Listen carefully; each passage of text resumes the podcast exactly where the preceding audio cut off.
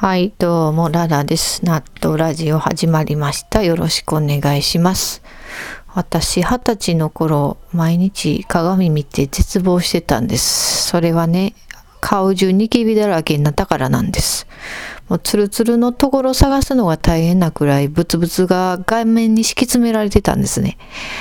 まあ、ごませんべいのようでもあり、いくらのようでもあり、でもあんなに均一なつぶつぶじゃないんですよ。もう小粒もあれば大仏もありのサンバパレード状態です。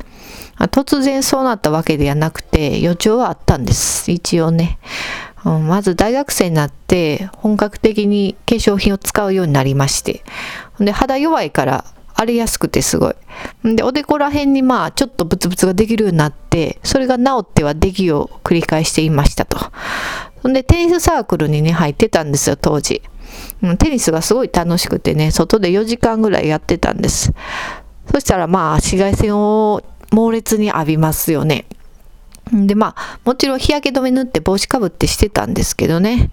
うん。そんで、まあ今日も楽しかったなーつって帰ってきて鏡見たら、なんかニキビ増えてます。うん。で化粧品をまた次々変えて、まあ試してみてね。ああ、これ次、あっち使ったらマシになるかもしれんって、まあ次々変えます。で、試行錯誤します。で、ニキビ増えます。で、鏡見て絶望。で、次、皮膚科行きます。薬もらいます。で、ニキビ増えます。鏡見、鏡見て絶望。で、皮膚科を変えます。薬もらいます。で、ニキビ増えます。鏡見て絶望。で、薬も効かんし、もういよいよやばいってなって、地元のいかにも怪しげなエステ行きます。ニキビ増えます。ちなみにこれ8万円です。で、鏡見て絶望。で、それを繰り返して、もう毎日ニキビ増えては絶望して、もう昨日の晩ご飯のカレーがあかんかったんやとか、あのピザ食べたらあかんかったんやとか、唐辛子もあかん、あカップ麺もあかん。もうとにかくこの世に存在するありとあらゆる刺激物あかんってなって、もう食もすごい制限されることで、ストレスもピークになって、ますますひどくなる一方で。うん。で、サークルでまあまあニキビある子の肌を見ては、あの子よりマシかなって、いやでも私の方がひどいなってこう比べて、お互い一切肌の話はせずに、笑顔を装って互いのニキビを観察するってことをしてたと思います。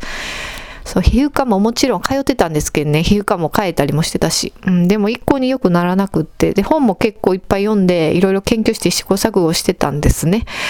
で、ある時美容雑誌を見てたら、その美容皮膚科のことが書いてあって、そこに載ってる皮膚科がたまたま地元にあったんですよ。全国紙に載ってたんです。うちみたいな片田舎の病院がね。ほんで、これやと思ってそこに行って。そしたら、今までもらってた薬と全然違う薬渡されて。クリーム状のね。今まではね、イオカンフルローションって言ってね、液体の中に黄色い粉が入っとって、それ振って混ぜて、綿棒でちょんちょんでつけるやつやったんですよ。多分知ってる人も多いと思うんですけど。それじゃなくてもうクリーム2種類もらいました。レチノイン酸のクリームと保湿用のクリーム。で、この2つを外用薬として、あとはビタミンのビタミン剤 B2、B6 と C、ビタミン C を内服してました。で、あとはイオン導入ですよね。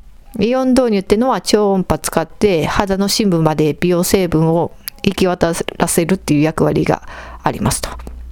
うん、ほんで、まあレ、チノイン酸のクリーム塗ったらね、あの肌の新陳代謝が超活発化して肌がバリバリになるんです。バリバリに乾いてそれがめくれていくんですね。まあ、ターンオーバーってやつなんですけど、それで下から何もないまともな肌が出てくるんです。うん。そのバリバリ期間も、まあちょっと我慢して大学行かなあかんかったんですけど、うん、でもまあブツブツより全然マシやったんで、まあなんとか頑張ってやってましたと。で、イオン導入も結構効いて、なんやかんやでその皮膚科に通い出して3ヶ月ぐらいで治りました。うん。で、顔面に絶望してた期間は半年から1年くらいやったんで、もうはよ通っとけばよかったってもう心底思いましたね。うん。ほんでまあ、ニキビに悩む人々に言いたいんですけど、化粧品では治らないです。ニキビは皮膚の病気なんで、ひどくなったら絶対皮膚科に行かないと治らないです。うん。そう。あと、あの、黄色い薬はね、旧式の薬なんですね。もう古代の薬ですね。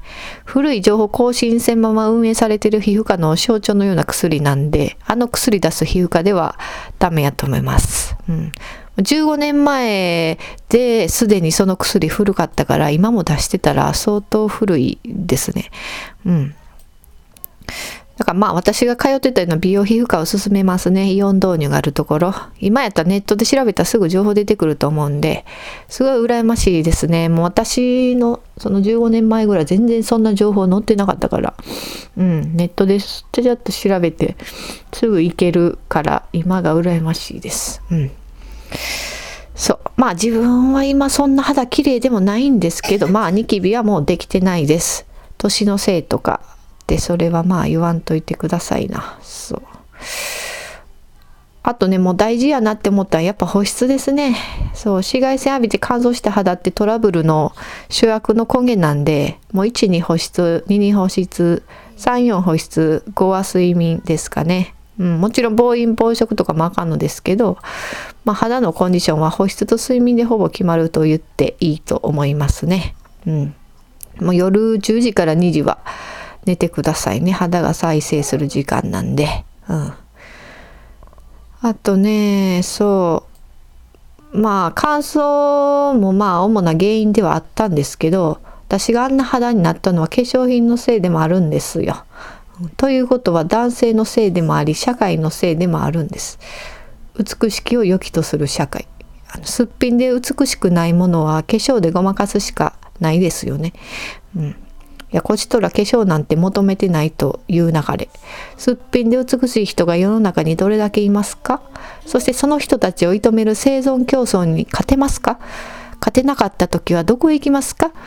すっぴんはいまいちやけど化粧したら綺麗やったら化粧した方がええんとちゃいますか、まあ、化粧していることが社会的にちゃんとしていると認識されますよね。就活の時もこのようなメイクでって情報を押し付けられるじゃないですか。ねえ。めんどくさいですねってお話でした。うん。まあこんなところで終わりますね。聞いてくれてありがとうございました。ご意見ご感想あれば、えー、っと、ララさんら、ツイッターアカウントララさんら、ラ RA3 数字の3、または、ハッシュタグナットラジオでつぶやいてください。メールアドレスはガチャピンじゃないよ、アットマグ Gmail.com です。では、さようなら。